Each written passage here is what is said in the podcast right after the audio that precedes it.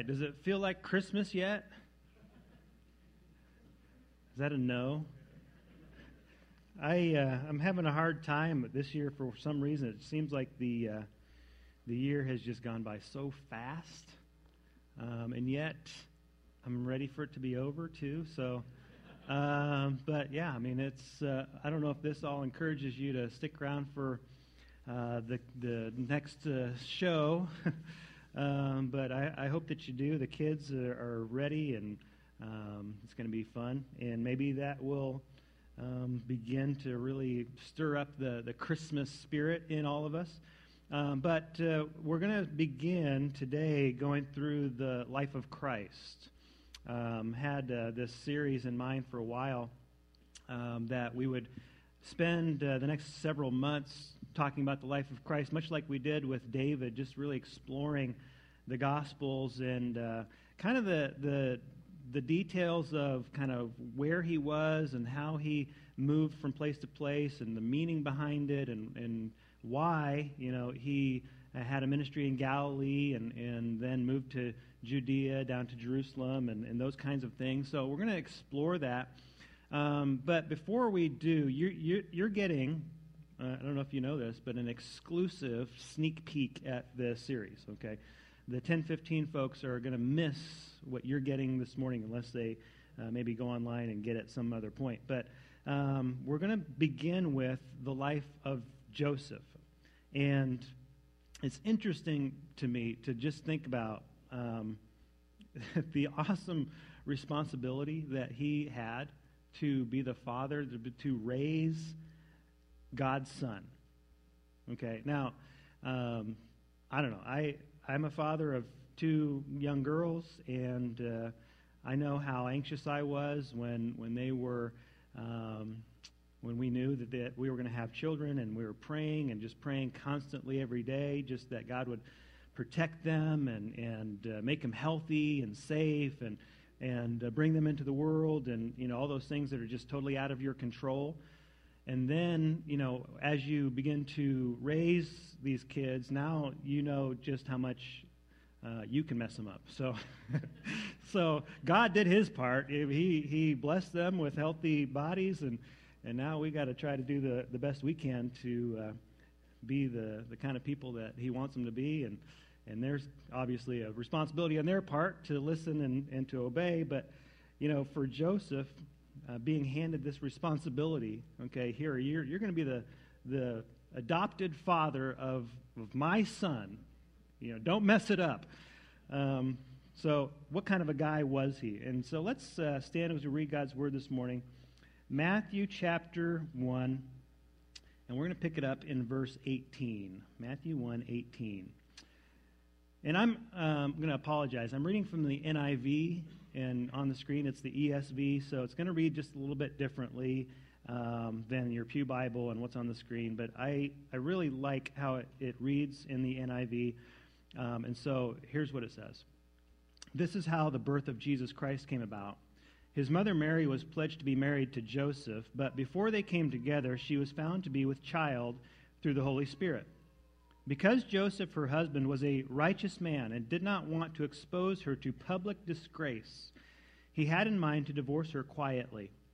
But after he had considered this, an angel of the Lord appeared to him in a dream and said, Joseph, son of David, do not be afraid to take Mary home as your wife, because what is conceived in her is from the Holy Spirit. She will give birth to a son, and you are to give him the name Jesus, because he will save his people from their sins.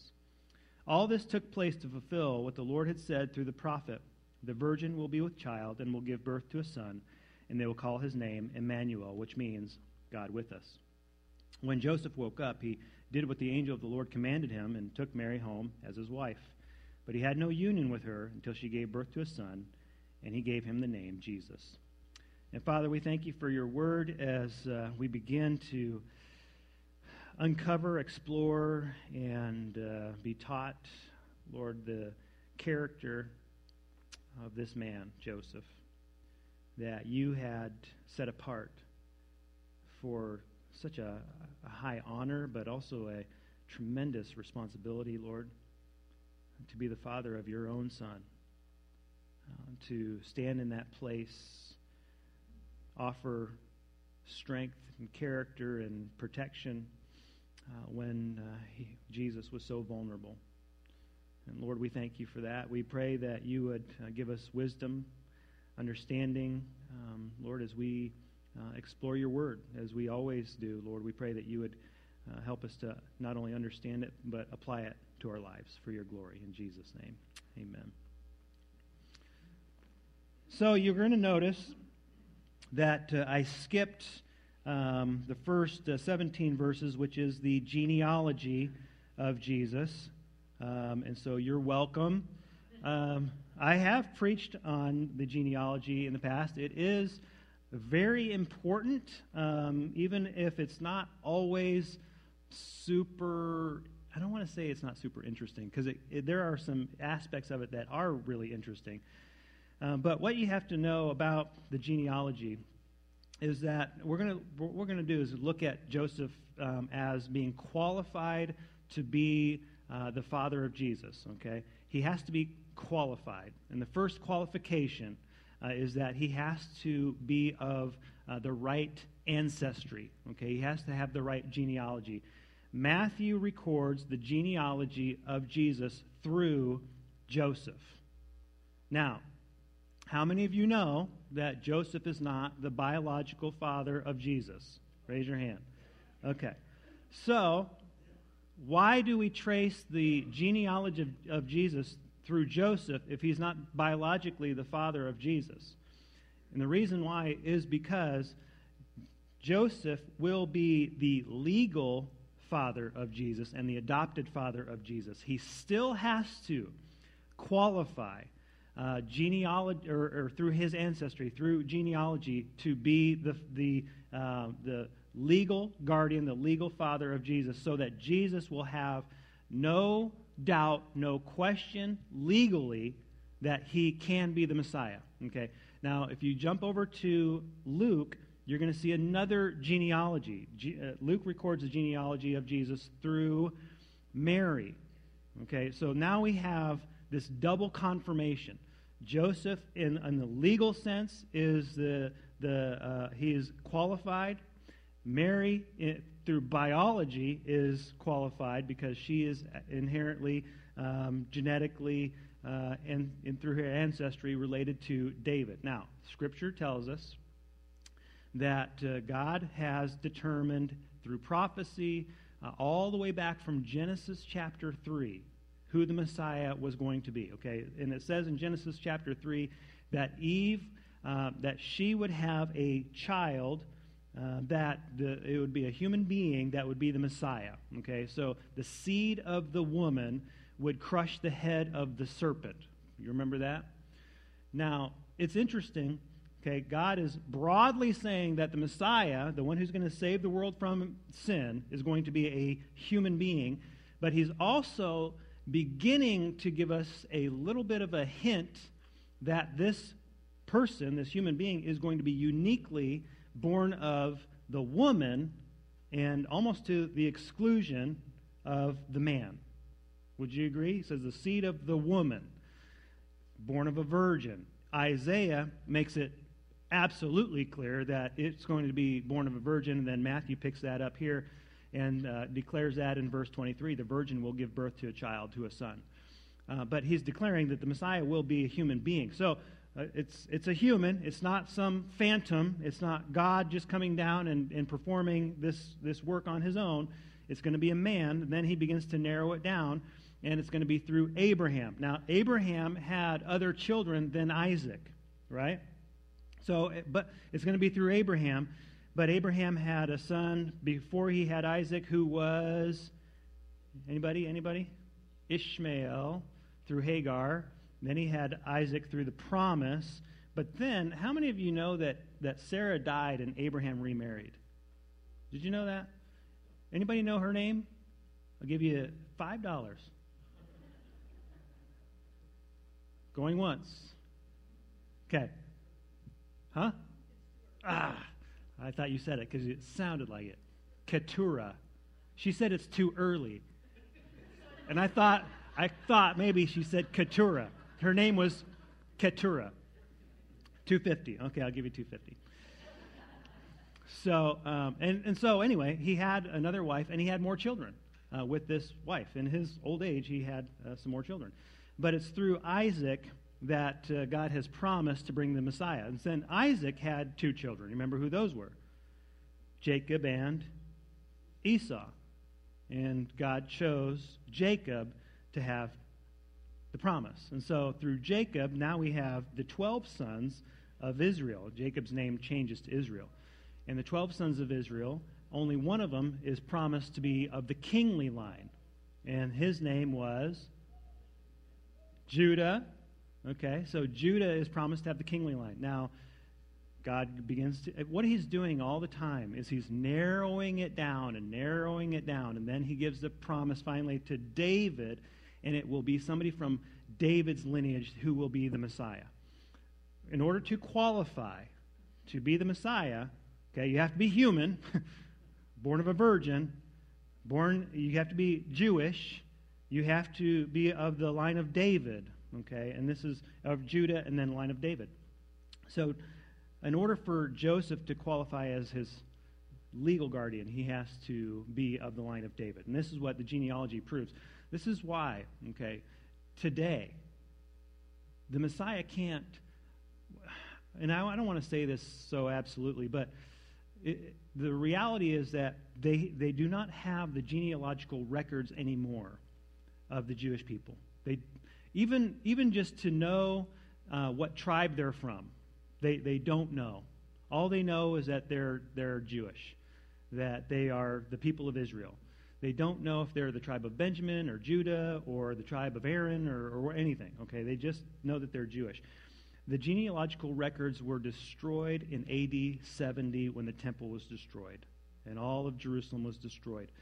So the Messiah had to be born in that time period. It, this was very important that, that they knew specifically, exactly, that they could prove it, that they could trace the records all the way back to know that this person was qualified, because prophecy was clear. This person had to be born in all these different ways, okay?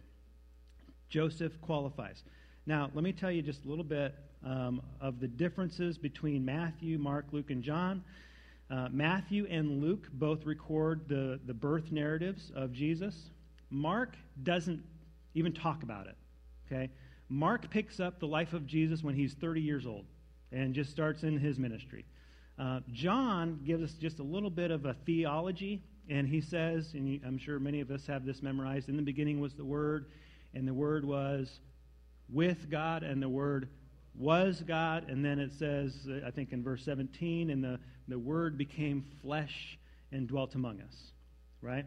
So he then, then he just goes into John the Baptist and then goes into the, the ministry of Jesus, okay? So that's all we get from John of the birth of Jesus, is just that he is from God uh, and that he is God. Matthew talks about the birth of Jesus, and he Uh, focuses exclusively on Joseph. Doesn't talk about Mary much. I mean, Mary's obviously involved. Okay, we got that. But um, it's really about Joseph and who he is and how God is leading and directing him. In Luke, what you have is God ha- uh, really, or uh, the story focuses on Mary and her getting the message from the angel, and uh, and, and doesn't really talk much about Joseph at all. Um, in fact, if you were to only read the Gospel of Luke, and that's all you had, okay, your Bible in front of you, and Matthew and Mark and John are, are nowhere to be found, and all you had was the Gospel of Luke, what you would see, okay, is that Mary gets the revelation that she's going to have this baby, and then they go down to Bethlehem, and they have the baby, and the shepherds are there, and they have this wonderful time, and then eight days later they go to the temple, which is just like five miles up the road, Uh, to Jerusalem. They dedicate Jesus, and then they just go to Nazareth. Okay, that's what that would be the whole story if you only got it from Luke. In Matthew is where you get all the different things of the Magi. So, and here's what's happening. It's not a contradiction. What it is is more information. Luke just skips over about three years of what happened in between. So he jumps from the dedication to, and then they go to Nazareth. Mar- Matthew, he talks about the Magi and how Herod is going to try to kill Jesus. They go to Egypt. Joseph, Mary, and Jesus for a couple years, or how, how long, we're not exactly sure. And then they come back to Israel, and then they go to Nazareth. You get all that from Matthew. You have all these different layers, but what you're seeing in Matthew is the focus is on Joseph, okay? And so he's qualified to be the father genetically. And that's important, but um, I'm going to say it's probably the least important qualification that, that he has to be the father of Jesus. Would you agree? How many men are qualified biologically to be fathers? Okay. Is that the highest qualification? The answer is anybody? Anybody? You're thumbs up. Okay. You're like, come on, just keep going. All right, so here's what it says. This is how it came about. Um, his mother Mary was pledged to be married to Joseph, but before they came together, she was found to be with child through the Holy Spirit. Because Joseph, her husband, was a righteous man, did not want to expose her to public disgrace, he had in mind to divorce her quietly. Okay, legally they are married. It's a legally binding contract. An engagement at that time is not like an engagement now. It's not just, here's a ring and, and, and we have a verbal agreement. It, it is a legally binding contract. Money is in dowry, probably has already exchanged hands, and there's a promise, and it's legally binding. And in order to break a, an engagement, it, it means divorce, okay? It is a, a legal process to go through that. So they're, they have not come together in marriage yet. They are not yet uh, officially, in, through the ceremony, They they have this year-long engagement to make sure that everything is, is kosher, okay? And so uh, what happens is, and I have a hard time trying to picture this. I don't know exactly how this happened. Mary gets the announcement from Gabriel, right? We see that in Luke. How does Joseph find out? You ever think about that? What What's the process here? Um, I do not believe that it is just gossip or a rumor that he hears, because it says that he has it in mind to um, divorce her quietly. Can you divorce somebody quietly if everybody's talking about it? I don't think so. I think that it's something that he, she must have, or her parents, her dad probably, but she must have had a conversation with Joseph. Would you agree? I think she went to him and she just said, listen, I'm pregnant. But, hold on. You can imagine his reaction. But before you lose your cool, um, here's what happened. An angel came, spoke to me, uh, Gabriel, and here's the conversation. It's from the Holy Spirit, and this is going to be the Messiah. I mean, now, how many of you would say, even if she is just as believable as as you can imagine a person being, it's still going to be hard to believe it? Anybody? Like, I want to believe you, but I don't know about this. So anyway, it says that he's a righteous man in verse nineteen, and so he has it in mind to divorce her quietly. So here's here's the options that Joseph has. He can um, divorce her very publicly.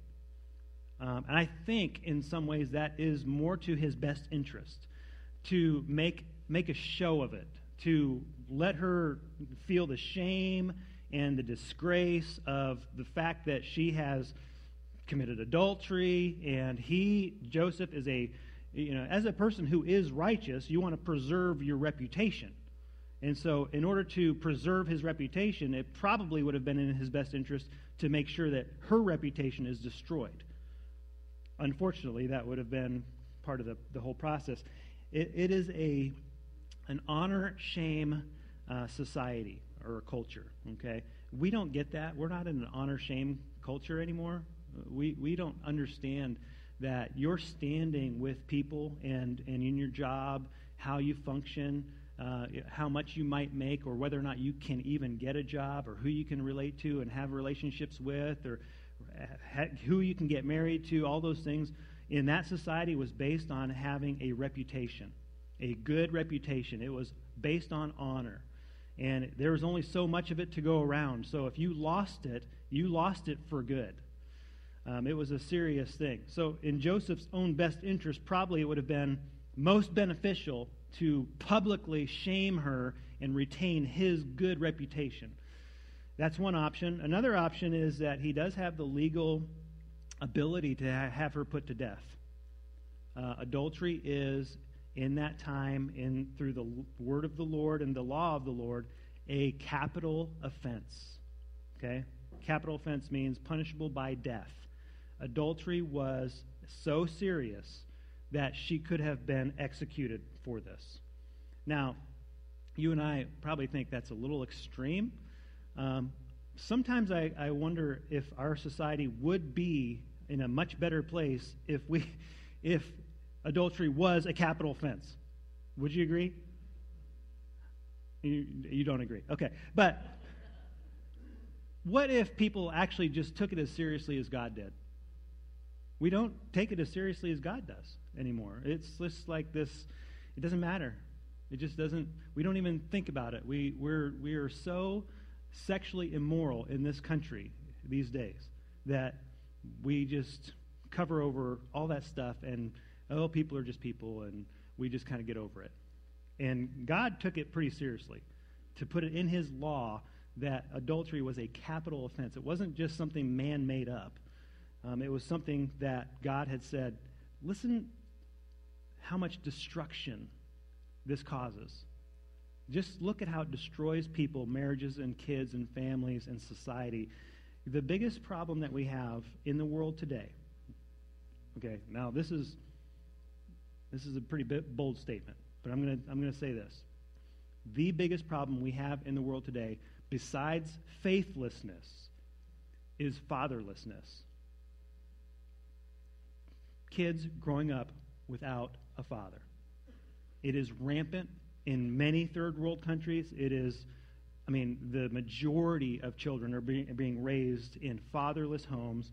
In our country, it is getting worse and worse. This is where violence, gang violence, and crime, and all kinds of problems are coming from, which cause all kinds of societal problems, which causes all kinds of government problems, legal problems, and it all It comes from spiritual problems. Would you agree? It starts spiritually, goes to fatherlessness, and then everything just falls apart after that. Joseph had the ability to call on the law to have Mary put to death. He could have done that.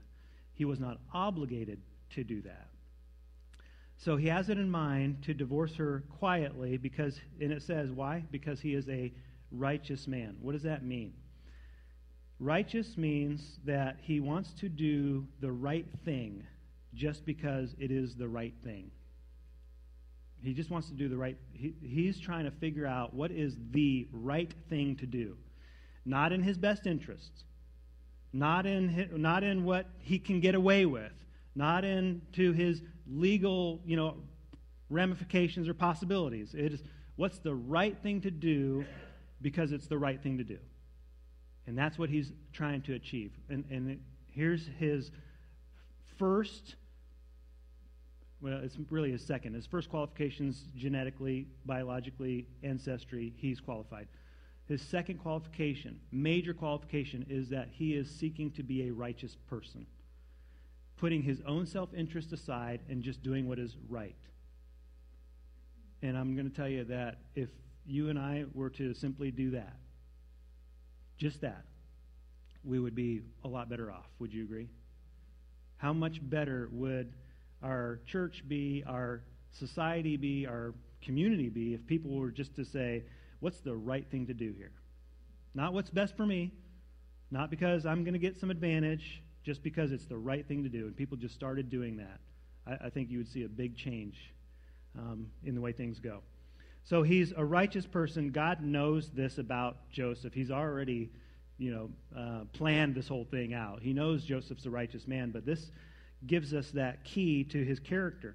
And then, from there, he says, after he considered this, an angel of the Lord appeared to him in a dream and said, Joseph, son of David, do not be afraid to take Mary home as your wife. So, how many of you ha- remember your dreams? Anybody have a dream last night that you remember?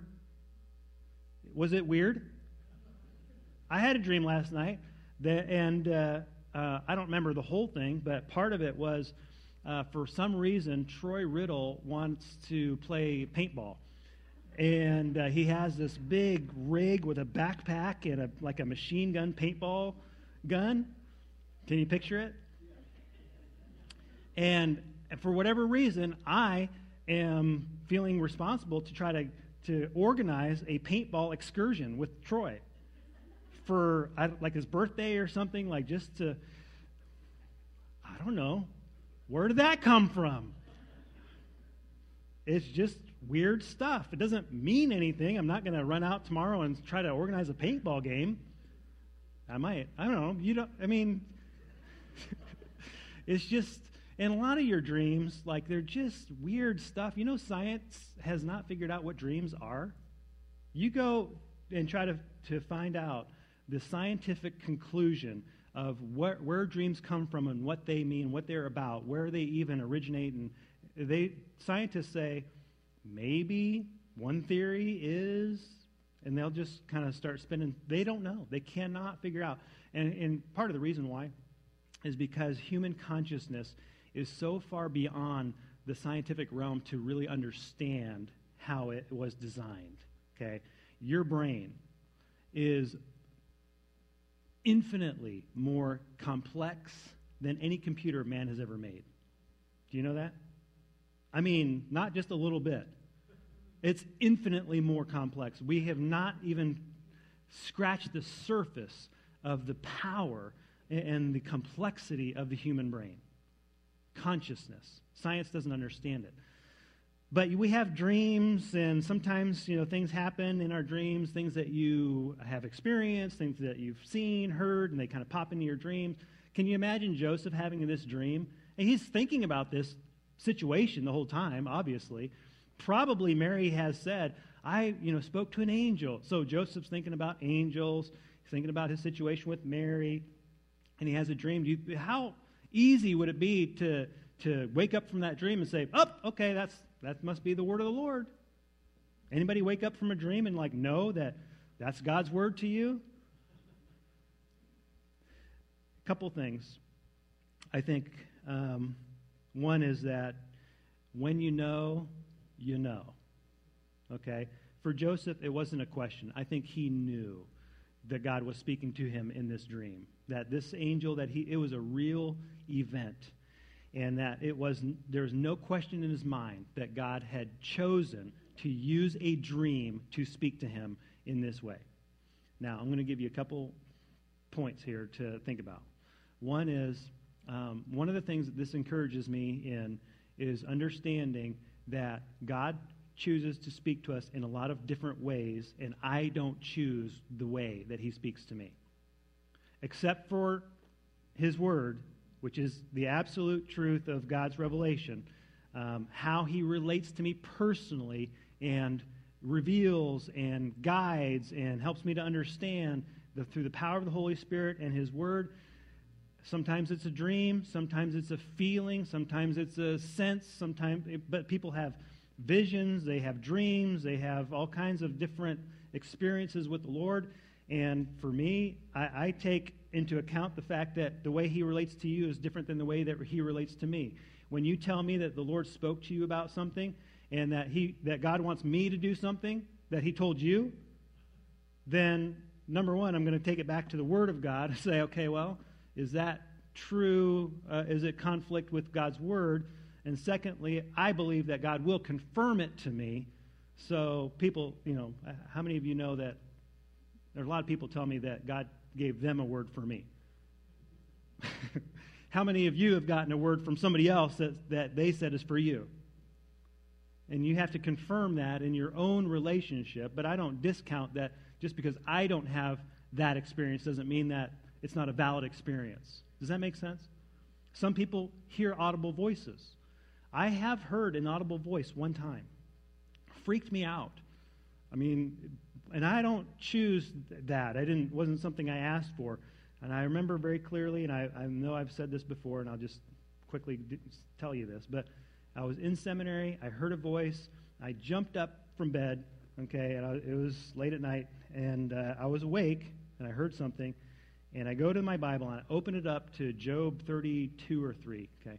I didn't know this was in here, but the, the Bible says sometimes God speaks to us um, in, in uh, words in the night which terrify us.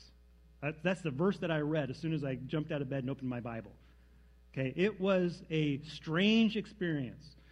I still don't know exactly what it meant, but I don't discount the fact that God can speak to us in a lot of different ways. Would you agree? How he relates to you, you don't necessarily get to choose.